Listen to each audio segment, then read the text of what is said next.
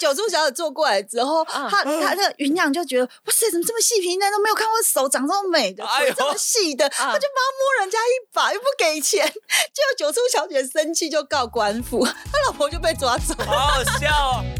欢迎来到阅读聊了 key。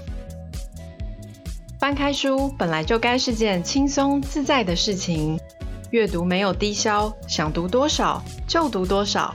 把书合上后，记得住的便是对你最重要的 key。在这里，透过真实的素人故事，我们与你分享阅读带来的启发与改变，一起拉近书本与生活的距离。当当当当当当当当，起立，立正，敬礼。老师好，让我们欢迎这一集阅读聊了 key 的 key man 大来宾，让我们欢迎宋怡慧怡慧老师。Hello，怡慧老师。嗨，小翔，还有 S 妹妹。上课喽！对，是的，是的。今天呢，我们非常非常的开心，邀请到我们的 key man 呢，是我们的宋怡慧怡慧老师哦，大家都称她怡慧老师。那我先来跟大家介绍一下啊，其实只要有读过怡慧老师的作品，尤其是读这个古文古人系列的，像这个《国学潮人志》啊，还有像我们今天的这一本《谈情说爱》，古人超有梗。只要读过老师关于古人的作品，就会有一种一种感觉，就是。怡慧老师真的好像仿佛是从古代穿越到现代来的宋老师哦，真的，因为因为古人比较不会称一慧老师、小翔老师，会称他的姓，所以就宋老师，这时候就变从一慧老师变一个老师。对对对，上课会让你心情很开心，就送哎宋老师这样，没错没错。而且真的老师又被在出版界呢又被誉为这个被国文科所耽误的爱情。咨商师哦，然后他用现代人的用语来超译古人，所以我们真的会觉得怡慧老师好像就是跟古人超熟的，都是古人的好朋友这种感觉这样子。所以 Sylvia，今天怡慧老师要来帮我们上的是什么课啊？今天要上的这堂课。它其实是爱情课。那我们今天要聊这本书是《谈情说爱》，古人超有梗，食堂文学家疯传的爱情课。那这本书，我觉得它的特色，我觉得它真的很有趣，因为老师是透过这个，就是聊古人的爱情八卦，然后把古人 把古人带入我们的生活当中。因为我觉得这很跳痛啊。我们一般从小学东西学到古人，就觉得古人跟八卦是。对，而且就是不会够搭在一起的八卦，感觉都是现代的流流行明星啊，对，才会听到跟八卦有关，就是古人的八卦耶。对，所以这本书我感觉它真的就是 拉近古人。跟还有古文跟我们之间的距离，就是我们真的觉得以前我们如果在呃当学生的时候遇到一位老师的话，我们当时候的国文成绩应该会好一点，应该会很好吧？是的，是的，真的，真的。哎，怡慧老师，我们真的读完你的作品，真的心里就是一句话。真的相见恨晚，太晚认识您了。因为因为我以前我在我记得我升大学，我是用申请入学，然后申请入学那时候我们要用那个叫做学测的成绩嘛，五个五科五个积分。那我记得我考前哦最后一个月，我最认真读的是国文。结果我五科考出来，我国文是最低几分。真的吗？我花了，对，你看我表示我真我有用心哦，花最多时间，可是竟然分数最低，所以我那时候可能就是真的没有抓到对于学国文的兴趣，然后所以读了老师的书就发现。天呐，怎么可以讲的这么的有趣，好接地气，而且就会真的是引发兴趣。那我不然呢？我那时候如果我国文真的只要再多一几分，我现在很有可能有机会就变台清教的学生呢。真的，我就因为差那一积分不能去申请那些学校，因为他们都看国文。哦、对对对，国文有时候都会是一个门槛，对对对啦，对对对。即便理工科，它都有一个。即便英文系或者是翻译系，我那时候大呃高中要推大学推甄的时候，因为国文成绩太差。有很多我想念的学校跟学系啊都没有办法。我知道你们两个为什么要邀请我来，就是说 你好好说，你怎么教成这样？他们两个现 没有没有，是我们希望我们以前国文老师有听到我们这一集。哎，你好好说话，不要害我们。我们明明只是要来，我好害怕。那你们老师等下拿飞镖说，你到底你到底是怎么把我两个学生搞成这样？对啊，来拆谁的台啊？没有没有，老那个因为老师，其实我们这一集是想要来。一员就是我们过去没有把国文学好的遗憾，对对，然后也在此，其实我们还是要对我们以前国文老师说声抱歉，是我们不认真还给老师了，这样 应该是说没有没有同频啦，有时候是老师他也是一个频道，然后你们也有一个接收器，嗯，那就是可能老师的那个呃转译的方式刚好跟你们的频道比较不一样，那我可能跟你们很同频，就是属于同频宽的，所以很快就可以聊。聊起来这个概念，我觉得老师真的很厉害。老师不只是跟呃小强 Sylvia 同名，其实老师其实跟我相信跟很多的学生。对，那我也讲到这个，我再帮听众朋友们再多介绍今天的这个一慧老师。一慧老师呢，他本身也是我们现在丹凤高中的郭文老师，然后也是图书馆主任，而且这个老师呢，他其实同时也有在这个联合新闻新闻网，也是新闻网的这个专栏作家。他平均就是每两周会更新一次文章。那其实其中有一个。很酷诶，我看到老师在联合新闻网里面专栏作家的介绍哦，底下这段来一定要念给大家听。至圣是我的姓，先师是我的名，快乐是我的字，幸福是我的号。喜欢与众不同的人，喜欢新奇挑战的事，喜欢万中选一的物。老师，这段是你写的，对不对？对啊。好酷哦！没有，因为我觉得，其实如果一个老师没有自信，或是他没有、嗯、呃为自己的这个学科呃给一个定义，我觉得学生也很难在这个学科成为能够听说读写的很优质的未来接班人。所以，我觉得在介绍自己的时候，我们当然就是会期待说学生可以跳脱思路的框架，这才是学语文最重要。因为语文有一个部分其实是工具啦，就是他跟别人沟通。所以他必须真的还蛮与时俱进。那语语文还有一个比较重要，我觉得它就是看起来没有用，可是它却是生命之大用。所以有的时候，其实呃，我们过去在语文里面一定有一个 model，像白居易，我们认真举，白居易是一个天才，他在写《长恨歌》嘛，然后我们恨死他了，就是要被琵琶行。好，它是中国写声音写的最好的三三部作品里面的其中一部，非常古典，然后非常有文学呃意涵，还有很有音乐性。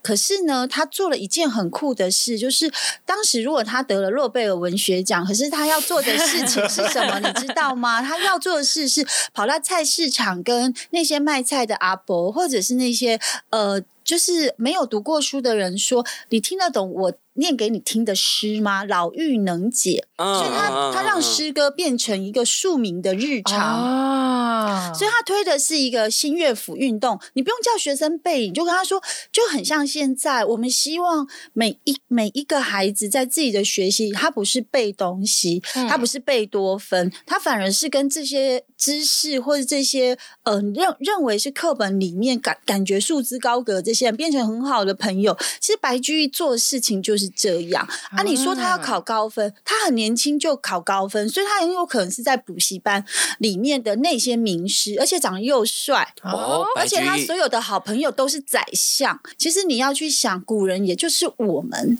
对的生活中的这些好朋友，如果他穿越时空，白居易谁不爱？那，那不就是很像《流星花园》里面的 F 四的概念吗？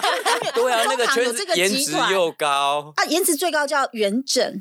哦，他是渣男的一个代表，但他但是中堂可以允许这样的人存在，是因为中堂的男性他们的婚姻其实就是政治筹码，因为状元考进来了，对，所有所有那些 passe 的政治政治领袖都在找孙女婿或女婿，嗯、准备把他他的这个资源就丢给这个姻亲。哦，是这样的概念，所以其实对他们来讲，婚姻也是他们生命经营的一部分，所以他们没那么看重爱情，是整个社会的一个潮流，而且他们重视门阀。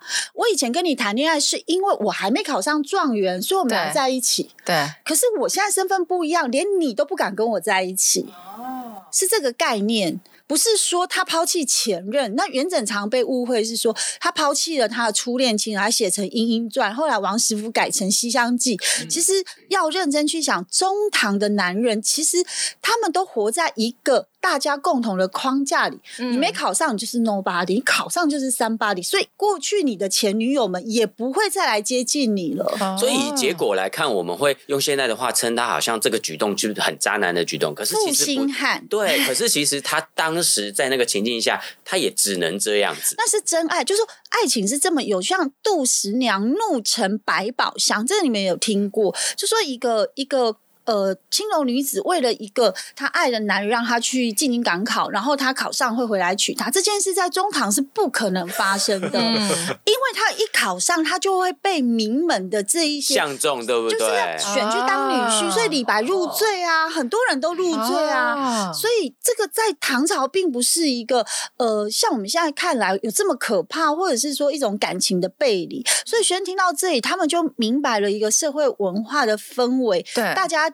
集体去这么去思考，就像我们现在人都很晚婚，对，那是集体的氛围。那有没有结婚这件事，我学生经常跟我说，他觉得不重要，嗯。但是如果有下一代，他觉得这重要，就是有一个生命的来临，那他要负责，否则就只是签一张纸跟。再签一张纸说我要在一起或不在一起，他觉得太麻烦了。嗯，所以你看，这个在在我妈妈那个年代，应该会被打断腿，或者是 会跪在地上，会发生什么事？这些人有问题。可是你看，二才二十年、三十年后的台湾就不一样。所以我就用这样的想法，就是说，你们就去看古人，你会觉得他们有趣，就是不同的时间、不同的环境、不同的一群人，他们创造创造出一个潮流嘛。嗯嗯，不管是。他们他们的这种流行文化或是爱情观点，那所以我们简单来来讲，就是说。如果你这样来看，其实这些文人也很有趣，然后他们自己还会创作，然后创作的爱情也也是会蛮感人的。所以老师真的像刚刚提到的，就是呃，就是国文是个语文，然后但是我们教学要与时俱进。就你刚刚就是你讲白居易他们那些，我觉得好像就是现在大家看的韩剧啊，或者是那种宫斗剧啊，其实它真的就是你你用一个现在的语言，然后与时俱进的一种转译方式，然后让学生去了解，就不止。是国文的本身，学这些可能古文的美啊，或者是一些诗的一些字，甚至他们背后的故事或故事带来的启发。对，因为我学生很常问我爱情问题，嗯、但我觉得就是我们人生自己都有疑惑，你不太可能解孩子人生的惑，对、嗯，所以我们都会故意。拿古人的这些 八卦来聊说，说你觉得你遇到这个问题，你觉得他这么做或者让他这么选择对不对？学生就没有戒心。其实这个人跟他们的目前的困难或是遇到的一些状态是接近，可是人非常讨厌自己被指涉，或者是你故意用一个同学或学长姐的例子，这都非常不道德。对，可是古人不会啊，啊，因为他留下了。历史，而且是可能好，我讲真心话，正史有很多，我们也可以援引。那有些拜官野野史，我们就来聊一聊八卦。他们也挺看说啊，我都没有听过这些，我说这才是真实人生啊。哦、所以，所以老师其实真的很有智慧。原来从古人的这个东西是为了去解决孩子的问题，孩子的问题，然后刚好他又用一个呃这个例子的角色是完全他们不会防备的，不会。然后他们会去评价，哦、那孩子真实的评价就是他内。冰山以下真实的他的情感，或者是他真正的想法。哦，对。所以老师，您意思是说，当你跟他分享这个古人的爱情故事的时候，然后就好像是跟他们在讨论，听听他们对这个故事的想法。那当他们评价出来，其实他们就把内心的价值观讲出来。你不觉得我们小时候都很常问说：“哎、欸，我跟你，哦、我跟你问一个问题，那不是我，那是我朋友。”那其实就自己、哦、隔壁同学，我邻居，哪有一个同学跟你这么好，会把这些事跟你讲，真是太夸张，而且这么巨细靡。对对，所以有时候我们就不点破。好，你哪个同学？好吗？我的闺蜜，我说好，你讲你讲，好，反正讲很巨细靡，你大概就知道应该就是他目前的状态。如果你跟他感情也不错，你有善于观察学生，学生眼神空洞，或者是他若有所思，都是遇到一些困难，不是亲情就是。是友情，不然就爱情。嗯，他那个阶段没有什么要创业啊，什么金钱借贷，真的没有。那比较多的都是情感问题哦。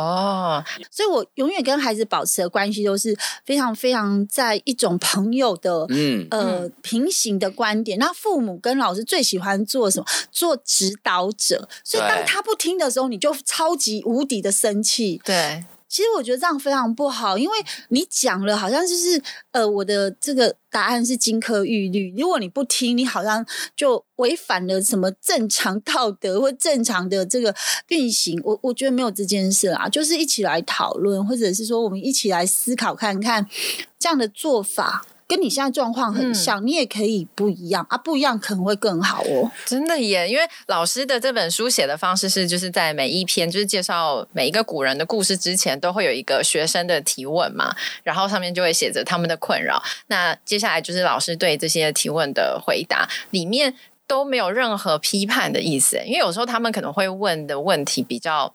就是可能小孩子啊，或者是年轻的同学比较容易困扰的事情，可是老师都没有去批判他们，然后反而就是给他们古人的一个故事作为借鉴。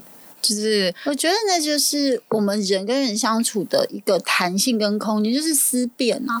就是我有我的家庭的一个教养，我也有我成长的背景，还有我的。我的学养，所以我一定有我的价值观，或者是我的偏执。嗯、对，所以学生他跟我不一样的时候，不代表我是对的。嗯，所以我会觉得说，如果可以，我们跳出彼此。可能已经被框架的思考，然后跳出那个评判，不要说谁对谁错。对，然后我们就跳到另外一个文本里、嗯、去思考，说这个都跟我们目前想要讨论的样态很接近。嗯，那我们就各自各自来表述，对于这个人，我们要给他什么样的方法？同时，这个这个困境应该也是学生的困境，所以他就没有那么困窘。然后他又比较客观的去想说，哎。当我要帮他解决，或者说我要避免他这个悲剧，那我应该要怎么做的时候，他也知道说，如果这样走下去，他也会遇到这样的悲剧。嗯，但你你如果直接说你再这样走，你可能会怎样哦？他就可能有很多不同的情绪会冒出来，一个可能是害怕，那他可能也没有办法好好理性的去思考。那另外一个就是叛逆，他会觉得说我一定会这样吗？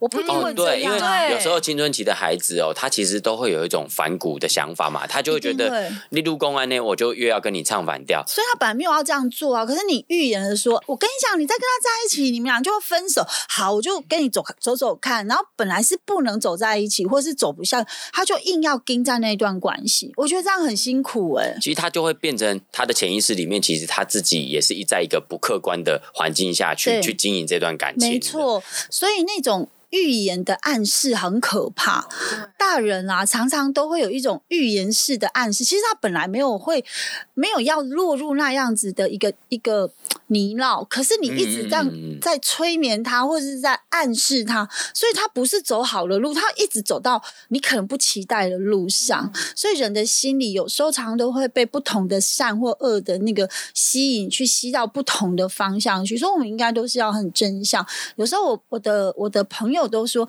你会不会太乐观美化这个世界，让学生好像活在无尘世？我说恰恰相反，对，因为他相信这世界是善的，即便他遇到了困难，他会觉得这是一个小困难。嗯、那如果觉得这个世界是恶的，这是一个大困难。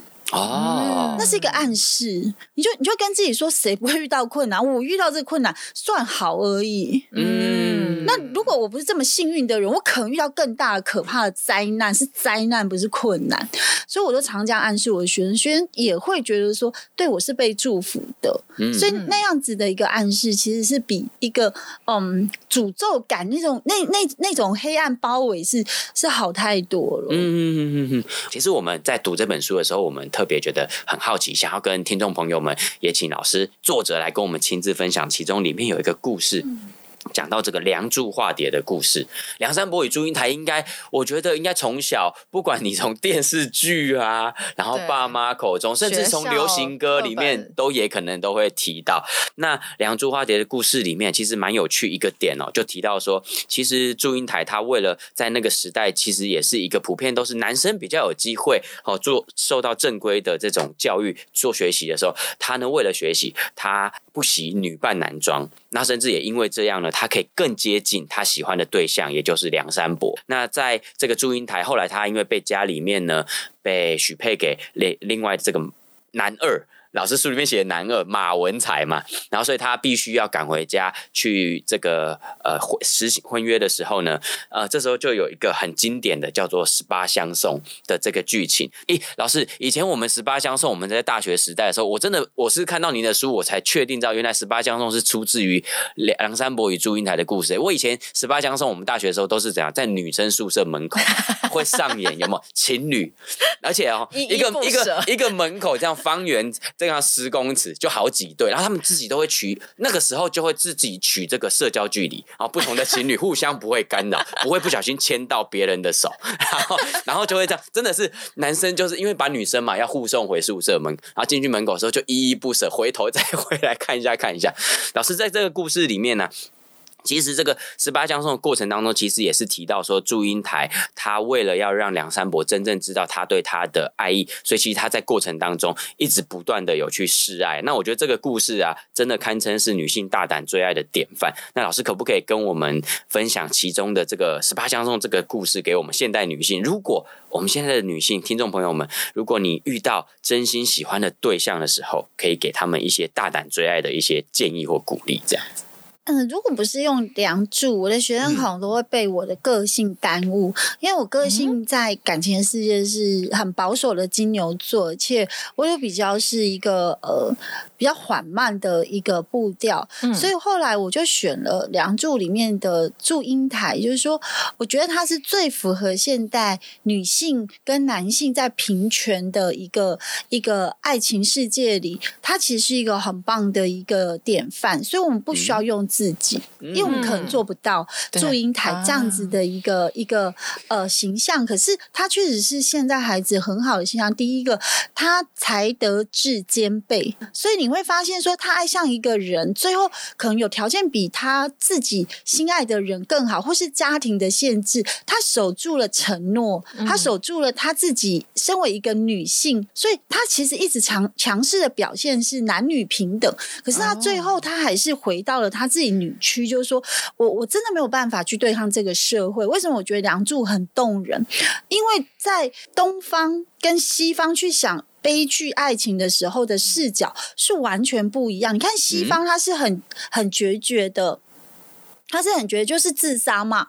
啊，可是梁祝不是自杀哦，他他是他是用了一个呃，他们化蝶两个字，就是说我们此生无法。对但我们没有怨恨父母，我们没有对抗体制，我们也没有因此而用一个很决绝的方式去对我们的父母，对于这个氏族，对于这个社会阶级去做很强烈的反抗，或者是一种仇视，或者是一种推翻。嗯，他们反而告诉世人说。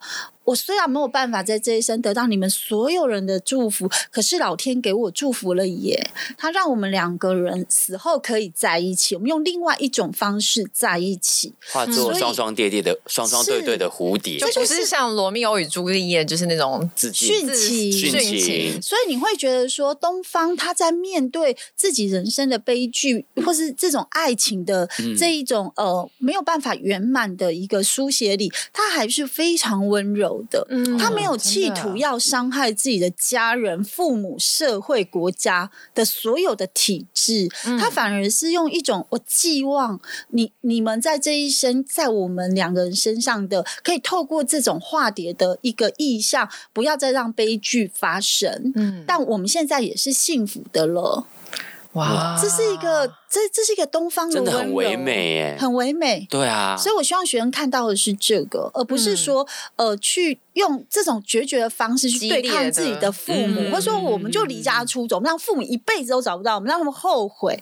我就我就会想要用这样子的一个桥段，这这个段子去、嗯、去跟孩子好好的说话。但我没有要帮父母背书说啊，父母这样做，其实你要原谅他。我我的意思是说，他们终究还是选择他们的爱情，嗯，可是他们。没有在这个过程里，让所有人因为他们爱情而受到很多他们激烈手段的一种内心的煎熬。他是默默的守护这个爱情，然后去去在这个过程试图的去去要做一些对话。所以也希望父母可以在这个过程中能给孩子多一点的机。会，当他他跟你求救的时候，你可以好好跟他说嘛。嗯，对。所以这个故事也不是只是要跟小朋友讲，我是希望小朋友可以给爸爸妈妈看，我们什么时代了，你怎么还活在像魏晋门阀的时代？用这种高压的方式去跟孩子谈感情呢？嗯、所以他有他有不同的一个身为老师，他不同的视角。那我觉得十八相送最最可爱的地方，我还是要讲。我每次在讲这个时候。我就跟我的同我的同学们、我的学生们说：“哎、欸，小翔啊，如果你真的很不解风情，哦、老师真的建议你可以不要暗示到这么多次。我觉得三次已经够猪头了，十八次是到底要他怎样？让女生暗示那么多次，对不对？已经送到没办法送了。幸好这个这个山路还够长，如果不够，像女一色到男一色，那个女人应该气死了。就这么，走了十八次，对。” 哎、欸，你呃哎，好吧，那你就送我回去啊，好吧，那就送我回来。我说这是在搞什么？现在没有这种路喽，没有宿舍这么远。然后当中这个那个女生的手在晃动的时候，自然晃动都故意跟你擦到手好几次了，你，你都还碰我，对啊，都还是不不把我手牵起来是怎样？你干嘛，嘛打我？对啊，我超想把他打下去。真的真的真的。所以他们古人也有蛮可爱的这种画面感。嗯、那其实刚刚呃老师在谈到这个之前呢、啊，讲到这个。梁山伯与祝英台的，我不知道现在，因为我们的听众哦，如果有一些真的是比较年轻，但是他不是像这样子有机会让这个一慧老师教到的，其实他们不一定会知道说，像梁山伯祝英台的故事，大大体上来说，就是其实当时的这个算是祝英台，他的背景也是算是出身这个比较好的家庭，那可是男主角梁山伯他就是出生于是相反，是比较在一个困苦然后没有地位的环境，加上他的个性，女生暗示他十一一路上十八次暗示他，他。他都还 get 不到，他看他的生性是有多么的憨直善良、沉默寡言哈。所以呢，他们身为这个同窗好友，可是其实男生就是显得比较不够主动。所以他们最后的故事，就是因为祝英台被许配给这个呃，被家人许配给另外的男人马文才。所以呃，当他履行了这个婚约的时候，梁山伯知道之后，最后因为他也是真的太爱。祝英台了，但是因为不能在一起，所以他就抑郁而死嘛。然后最后呢，故事也是提到说，呃，这个祝英台也因为这样，所以也最后也是死在他的墓墓地里面。然后两个人就双双化成了这个蝴蝶的这个很美的这个故事。对、哦、对，那里面被牺牲就是男二这个马文才。马文才在正史上是一个非常风度翩翩，而且非常英俊潇洒的、哦、的。的一个读书人，嗯，对，所以原则上为什么会故意这样，其实就是小说家的一种反差感啦。就是说，他们把 他们把一个呃，当时即便这么好的一个一个呃男二，可是你阻碍了。一个坚贞爱情的石头，嗯、你还是不被在在小说家的世界，还是没有办法被变成一个正面书写的一个形象。那所以我就觉得说，真的真的，所以后后后面开始在演梁祝，其实演的就比较真实，符合实，就是把这个马文才的这个这个男二设定在。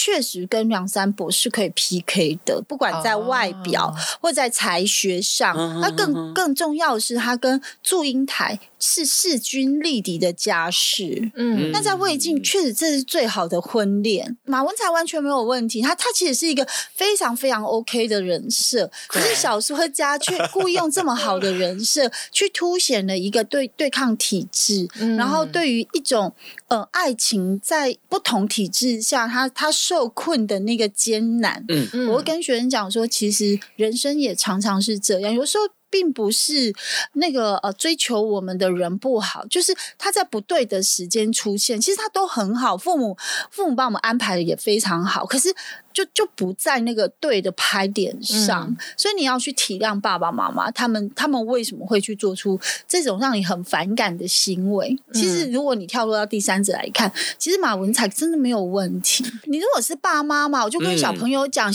你变成祝英台的爸妈了，嗯，你会希望她嫁给谁？嗯、一个一个身体孱弱的男主，嗯、然后非常的忧郁，真的真的，你当爸妈，你想你的小孩，然后他们他们真的呃，很真的就是一个让你觉得很刺平的家庭，因为他们家连门都没有哇。家这个不是我们在说，这个不是在说，哎，你可不可以借我某某某？然后人家回说门都没有，是真的没有，真的门都没有。所以，所以这样你女儿嫁去，是不是有很多的胆？你要娶我女儿？门都没有，然后他心里说：“哎，我们家真的门都没有哦，这是真实的啊，史书上确实是如此，不止家徒四壁，连门都没有。”所以学生听到这里我笑翻了。我就说我这么认真讲，为什么要笑 笑？门都没有，就是觉得很想啊，反正就是有时候就会让他们因为小说就变得很轻松，就可以让他们长大变父母的视角。嗯、那当当我们讨论完之后，再回到自己的生活，就会有更多的同理啦。可是老师，我觉得这个这个故事，你刚刚在讲的时候，我就突然又有一种感觉。其实你看哦，就反映出爱情里面其实也真的很多东西，它是超越理性的。因为你看，我相信祝英台，像老师刚刚前面有提，其实祝英台她是一个集外表跟智慧其实都是兼具的，然后又有女性的这个美德的一个女生。她以她的智慧，她一定判断得出来说，她甚至可能也判可以。体会他爸妈为什么会这样帮他安排，他也可能也觉得她嫁给马文才，可能过的是一般人眼中可以预见，可能是比较安稳的的一个生活，未来可预期的安稳的。嗯、但是你看，爱情美也是美在，他最后还是这他喜欢上了梁山伯，他就是喜欢上了，即便客观条件他就是这么的不如马文才，可是他自己理性上可能也知道。但是我觉得爱情有时候就是它不是一个。完全理性的东西啊，爱情就不是一个呃可以变成双向细目表来比较的东西。嗯、它有时候就是一见钟情，然后就是一见如故，再见如亲。嗯、他没有办法去用呃身高五分呃这个这个薪水五分，战力表啊，什么五分，没办法这个打勾胜不行，胜这样，就就就是都剩，你就是不爱。对，这人生就是这样。所以唯一对，就是我们选工作不会这样。然后我们真的真的，我们会觉得至至少派很好，工作环境很好。可是我们选伴侣会啊，而且通常都都是会啊，就是很重视那种感觉。对，可是你知道后来争吵也都是因为那个感觉。嗯，对，因为六个月之后，我们大脑里面就会恢复一个正常的回路哦。呃，六个月前，他即便放屁都是啊，好香哦，热恋，他会关心他说，哎、欸，你肚子怎么了？然后六个月他我放屁，你就说你不会去别的地方吗？我以前也是这样啊。我每次讲这段给我学生听，我学生都笑，他完全是说老师，我觉得你真的不应该上古文课，也是很好笑。我说嗯，啊、我没有很好笑，我只是跟你说，其实小说家应该都停留在六个月前，他才有办法去写这些爱情小说，他就赶快写下来了。六个月后的事，他就没有继续写了。他你有点像吐槽，而且我跟你讲一个更夸张 的，你那个每每一次什么霸道啊，那个什么呃，那个霸道的那种什么总裁啊，高冷啊，什么会遇到那种什么小小的什么这个可怜小秘书，这件事不可能发生，真是绝不。我我我自己当老师，我跟你们说，有钱人家的小朋友，他们是从不坐公车的，他们都有人接送。啊。公车就我们这些人，捷运就我们这些，我们会遇到都是同阶级。对对，这阶级在现在还是有，是他们不会在我们这个阶级，还有他们接着就出国了，他们也不会在这里念大学啊。嗯、所以未来他们要要开始成家立业，并不是因为父母的关系，说什么啊，他们的富二代都跟富二代没有，因为这富二代他们都在这个大学里面继续他们的下一个学业或者他们的事业。嗯，所以那个会突然间就是呃，让你感觉到说，哎，那个小说情景会发生，真的都是少之又少。是啊，真的少之又少。但我们都很喜欢那少之又少的，成为我们唯一的爱情的想象。对啊，就是前面的热恋期够精彩、够丰富，你才有东西可以写，才有反差可以做。嗯、对啊，小说才有故事可以。那《梁祝》之所以会硕硕果仅存，变成一个纯爱的这个这个经典，不不败的这个圣经，也是来自于他无法超越这样的一个爱情书写了。嗯、那个东西都有从铜臭味，都都有开始有有让你感觉到这个阶级的这种捆绑的痛苦。嗯、可是《梁祝》就完全没有，现在就非常非常非常有趣，女扮男装，又又反映了我已经非常把女性贬得很低，嗯、然后呃，就是无法让男女在同一个阶级上。他有很多很多的这种那种符码啦，文化的符码，就是在小说。的一个冰山以下，你要带着孩子们去看。哦、而且你在这个书中，你你就有提到一个词叫做灵魂伴侣。其实他们两个应该真的就算是彼此的这个灵魂伴侣的部分。是。那老师，你觉得既然谈到灵魂伴侣，你你觉得对灵魂伴侣来说，你看这些故事啊，古人的爱情故事等等，或者你听过一些学生，或者你看过身边朋友的经验，你觉得灵魂伴侣对你来说是一个什么样的？什么样的样子？样子？其实灵魂伴侣很多人都反对有这样四个字的存在。为什么？嗯，因为很多人就说他其其实不是一个呃灵魂伴侣，不能用这四个字来说，是说他们会觉得说，其实他们就是相似度很高，嗯，但不见得是灵魂。有时候我我讲真心话，如果你们两个的这个物质生活对差别很大，你们还能当灵魂的伴侣吗？他他他花钱如流水，对。可是你们什么都一样，他他没有物质上，没有没有金钱上的困扰，对。除非他都花给我。啊，不是啊，不是啊，不是。给你，可是 没有啦。我说有的现在有的感情就是这样，不是这样吗？买来的，啊，建立在这个金钱的那个 那个上面吗？但老什么意思？不是我的意思是说，外面有的人是这样，那当然我们不是说这个不算是。有人就反对啊，就是说其实灵魂伴侣基基本上它还是存在着一种框架，你还是有同样的，譬如说物质条件啊，外在条件啊，类似的价值观，类似啊，你不会。是有共同点嘛？对啦，他他的意思就是说，其实这种灵魂有时候讲的就就是好像，好，我们俩遇到了，然后我们什么都不管，然后我们就是什么什么都非常的 OK 契合。其实有、嗯、有很多理性思维者，他们就是反对。可是像我们，我们就从文学家里面就可以看到有灵魂伴侣，嗯、这个人就是沈父跟云娘啊。嗯，沈父其实比云娘小。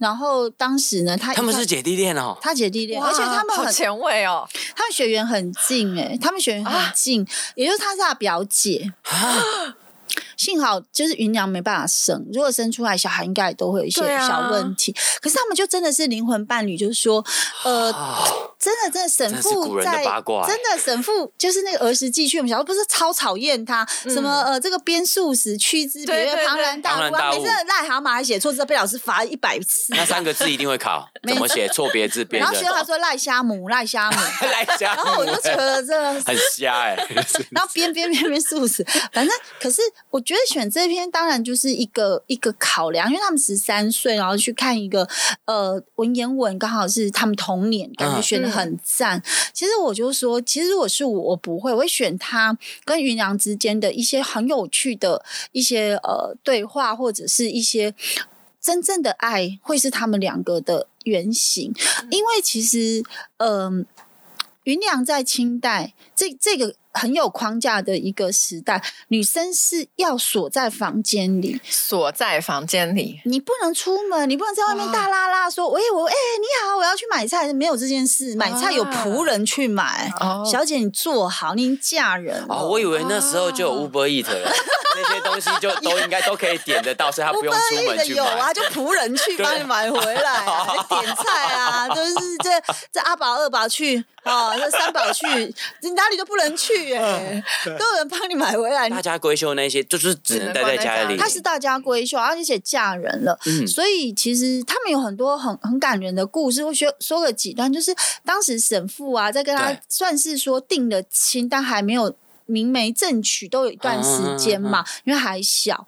那那段时间呢，他就听说沈父就是病了，然后他就担心的不了，就是为他吃素，然后求神问卜，就希望他的未来的这个夫君能够就是身体康复。后来身体康复了，他就非常的感谢，然后就是这样花，就是花很长的时间在这个还愿的这个这个事情上。所以你就会发现说，他心已经给这。个人，所以他即便没看到，他也还没嫁过去，他就是这样子朝朝暮暮的想着爱着。嗯嗯嗯、那第二个就是沈复也完全完全不是动保协会讨厌的那个那个什么抓蛤蟆，然后那个蚊子还把他关到蚊帐，然后喷烟什么的，然后每天在那边搞东搞，他不是，他其实很有想象力，而且他非常的有有这个。对老婆就是每天在 IG 晒这个老婆的这种狂粉啊，每天在那边撒糖，宠妻狂魔就是这种宠宠，真的是宠妻狂魔。你知道他他就会跟跟太太说：“哎、欸，我带你出去玩。”他：“不可以，我不能出去玩。”然后他就说：“我衣服借你。”说：“我不想，我不想。”还帮他女扮男装。对对对，我刚刚说衣服借你是说沈父把他男生的衣服。因为他只要装扮成男生，他就可以出去了。然后还帮他弄得很很，就是比他还更俊美的男人，所以他老婆跟他一起上妓院呢。他带他去尝试。老师，可是我真的酒家酒家。哎，老师，可是我觉得沈父超有创意的耶。带他去酒家，我反而觉得很酷哎，这样就可以带老婆出门，超酷的。你男朋友带你去酒家，然后帮你叫叫那个有没有那个酒醋妹来？来来坐他旁边，演下华灯初上这样。坐他旁边，坐他旁边，真的。然后然后他老婆这样回去应该会吵架吧？你怎么跟小姐们都这么熟啊？没有，为什么进门他们对你好像也蛮了解？被抓到警察。喝什么？被抓到警察局？你要听这一趴吗？因为因为九叔小姐坐过来之后，她她的云娘就觉得哇塞，怎么这么细皮嫩，都没有看过手长这么美的，哎、这么细的，他就帮他摸人家一把，又不给钱，结果九叔小姐生气就告官府，他老婆就被抓走了，好好笑哦！天哪，就是是女生去摸女生，然后，然后后来他还要正视她的身份，说啊，我们是姐妹啦，不要这样 那我学生听到这怕笑死了，然后她老公吓死了，要去保她，好搞笑哦！不要这样，姐妹啦，哇，很好笑啊！老公带她出去，所以这个媳妇是是被公婆讨厌在心里啊，是啊，哎、嗯。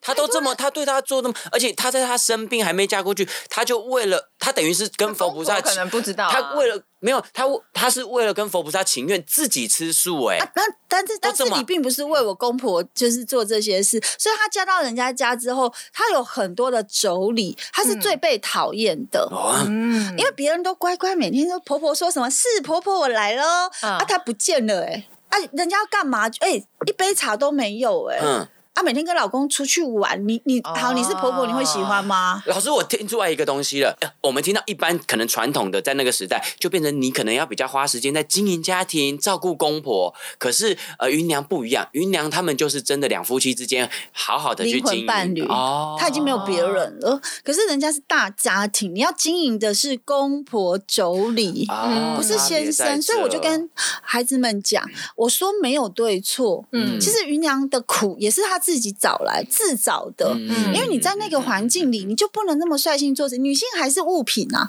三妻四妾啊。呃、可是她老公爱她爱到什么时候？不要娶，让她疯狂到为了让老让婆婆不要生气，她去外面帮她买妾。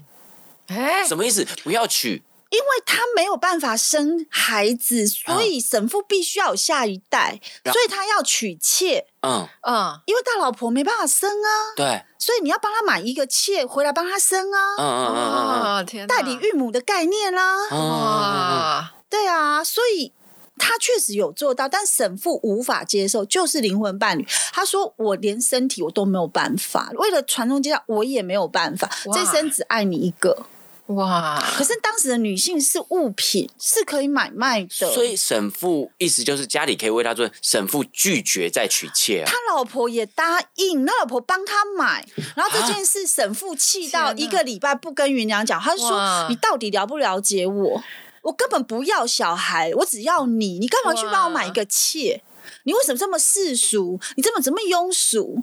哇！你老公跟你讲这种话，我都很想哭哎、欸！我就真的说，我刚刚我真的我觉得这段听的好感动。如果你是女生，你不觉得很感动吗？他是狂骂你说，你把他退掉，把他退货。嗯，然后学生听到这里，其实都会对沈父国中不敬的，把他画的那样乱七八糟，说老师我错了。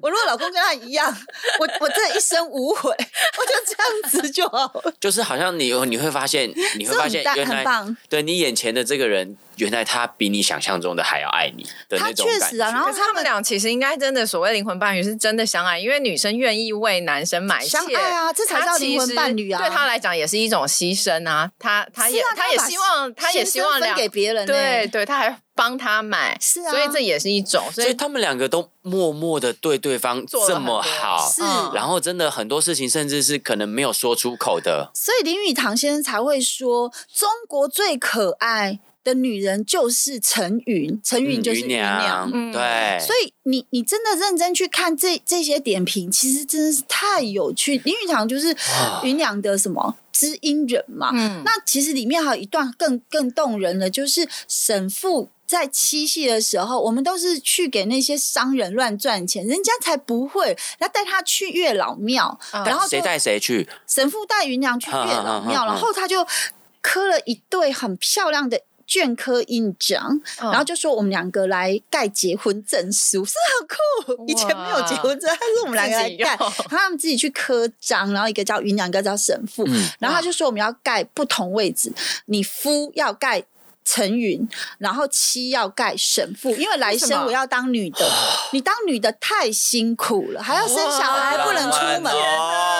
好浪漫、哦！下辈子你去当男的，换我被关起来啦！哇，我去生小孩啦！所以他是他是把它变成夫妻，然后换章。可是这根本就呼应他们两个人的感情，就是都愿意为对方这样，愿意去体会对方，真的。然后晚上体验对方的感受，晚上啊，更感人是后面，他朋友都会就是会来找说，哎、欸，婶父抠他，就是出来。喝喝酒吃宵夜啦，然后喝酒喝酒，对，二趴三趴四趴这样子，然后他就看云朗，然后就就会有点不安啦，嗯、就说啊，他还没睡什么之类，然后云朗就是去啦去啦，你这样同你的朋友同学都会看不起你，嗯、然后就还帮他。做了一个手很巧，帮他做了一个温酒的担子，那担子下面都有炉火，然后酒放上去就会温温的，因为下雪嘛，嗯、所以他就说、嗯、去喝去喝去喝，然后我帮你弄一个漂亮的这个可以温酒菜的担子，嗯，哇塞，然后。然后整部带出去之后，就被所有的朋友夸奖说：“林某金家是专设个胸高的兄弟太太。如果我有这种太太，我也不想出来。你回去，你回去，你回去。哇！所以蛮他蛮会经营，就是说夫妻之间的感情很会经营。然后。老公的面子也把他经营的非常非常的好，嗯，然后老公曾经被骗钱，很重视朋友，骗到真的就是穷一穷二白，嗯，可是他都跟老公说没关系，钱再赚就有。可是我们相信朋友的心，老公你是最棒的。我老公没有被骗，是那些坏蛋骗了我可爱的老公，而不是骂他说你是猪哦，你那三百万被骗走，猪哦，不是这样，真的。他说我老公好棒，我老公是全世界最纯洁的人，他在为朋友没。没有三百万，三百万没有什么，没有什么。哇，他们两个真的是很灵魂伴侣，真的。老师讲到这个沈父跟芸娘的故事啊，我觉得对于灵魂伴侣真的有另外一种想象。以前我们单纯只是觉得说啊、嗯呃，两个人是不是就不顾虑现实的什么什么的那个？其实不是诶、欸，他们的灵魂伴侣，我刚刚听出一个点，我也蛮有感受跟共鸣，就是他们爱对方爱到一种是，他会很想要去体验。如果我是他的那个生命的感觉，甚至可能我看着你。哎，当然，古人应该还是跟现代女性一样，会有每个月的那个嗯那种痛苦，应该古人也是有啦。一定有，一定有，没有办法传宗接代，我们就不存在了。啊，哎，对，我们都是这样 这样来的。小翔没有生物课的知识，健康教育也。健康教育应该有没有要重修？好的，好的，重补修，重补修，暑假再来。呃，过去的老师，对不起啊。好，那我就就所以所以就是。那种感觉就很像是说，有时候有的比较贴心的男生，真的也会因为这样，他真的就会觉得我很想要体会那种不舒服的感觉，还是怎么样？我也听过一个我朋友的故事，哈，就是说，我朋友的故事，就是他曾经又是朋友的故事，对对对，真的啦，真的真的，他有一天他很想要给他的女朋友惊喜，所以他就准备了这个。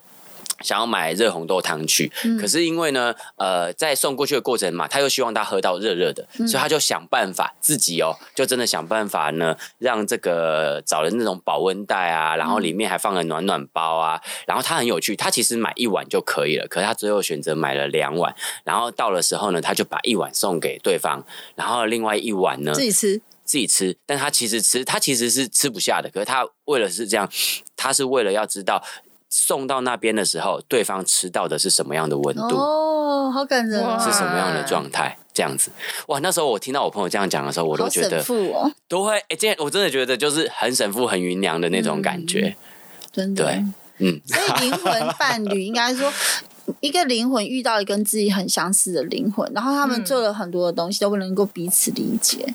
对，然后不一定是一样，但是就是很能理解你啦。就是、嗯、哦，原来这个灵魂会做这件事，哎，我知道，我这个灵魂也明白，然后我也可以哎觉得支持你这样。有时候甚至两个人可能个性上也有一些很大的差异，嗯，的确是，可是却可是却又有一一般人说不出来的默契跟契合。嗯、我觉得那个就是内心真正的一种欣赏跟喜欢，甚至就喜欢的就是他的本质，而不是而不是期待他要变成你喜欢的样子，而是他就是喜欢他的本质，对，才有办法这样。嗯、哇，我觉得。哇，老师真的是这本书今天这一集节目给我们两个这么好听的故事哎，有没有觉得这堂课太短？其实已经快一个小时，是的，是的，很短，好好听哦。对啊，老师的学生好幸福哦。没有啦。为什么？我终于知道为什么课程要上一学期的原因，因为一堂课太长，很值得上一学期，一学年都可以。对对对对对，好好听哦。所以今天真的很很谢谢一慧老师帮我们带来，刚刚讲到的是有梁山伯与祝英台、梁祝化蝶的故事，嗯、然后也提到了这个沈复跟云娘。有老师用这个例子来跟我们分享有关于像灵魂伴侣这件事情。那其实最后我听完老师这个，我有一种感觉，我真的觉得，其实爱情这种事情呢、啊。原来他真的是从古到今诶，从以前的古人到现代的人，这个永远是大家一直在不断的学习，也是很感兴趣。甚至在过程当中，我们也可以透过伴侣之间的相处，可以自我提升。然后，永远这都是我们人生很重要的课题。嗯，也可以从中透过往内发掘自己不知道的那一面，然后而再让自己更完整。对，然后因为自己更完整，你也可以带给你心爱的人、你在乎的人、你真正爱的人，也带给他真正的幸福。嗯，小翔同学已经可以毕业了，给他一个掌声。S 同学可以毕业了，谢谢老师，可以下课了。好哦，那我们今天阅读聊 Key 非常开心，邀请到我们的作者光临了我们的谈情说爱，古人超有梗，食堂文学家疯传的爱情课。我们今天邀请到我们的作者宋怡慧，怡慧老师来到现场，跟我们分享这么棒的这个故事哦。我也要讲哦，老师为了推广阅读，其实他真的以身作则，因为老师深知阅读可以改变学生，解决他们很多问题。改变他们的人生，所以老师很大量的，甚至用自己的写作，想要来带动学生的阅读。那我有真的有做功课，我发现老师从二零一四年到二零二三年这十年当中，老师跟人家包含合著的两本书，总共加起来出版了十六本书，超厉害！平均一年快要两本书，然后里面还有更重要一点呢，我发觉到老师的书，除了刚刚今天我们讲到的主题跟古人比较有关的之外，其实老师也有从星座的角度，嗯，去谈呃爱情观。好，那其实我觉得老师在这写的这些书里面的领域真的很广很广啦，所以老师这十几本书里面，其实真的是很多的面向。那其实这个真的让我很佩服一慧老师，也觉得一慧老师很多的宝真的值得我们未来好好的去挖。所以呢，欢迎所有的听众好朋友们，今天透过这一集一慧老师来分享他的书呢，呃，也可以去 follow 老师的各种，不管是粉钻啊，或者是老师写的文章。那最重要的是，老师的书真的很容易看，看了你会觉得。很有感觉，很有趣。OK，谢谢。好，那我们今天就下课喽。起立，立正，敬礼。谢谢老师，拜拜，我们阅读聊了 Key，下周见喽，拜拜。我们三个好疯啊，真的很疯哎。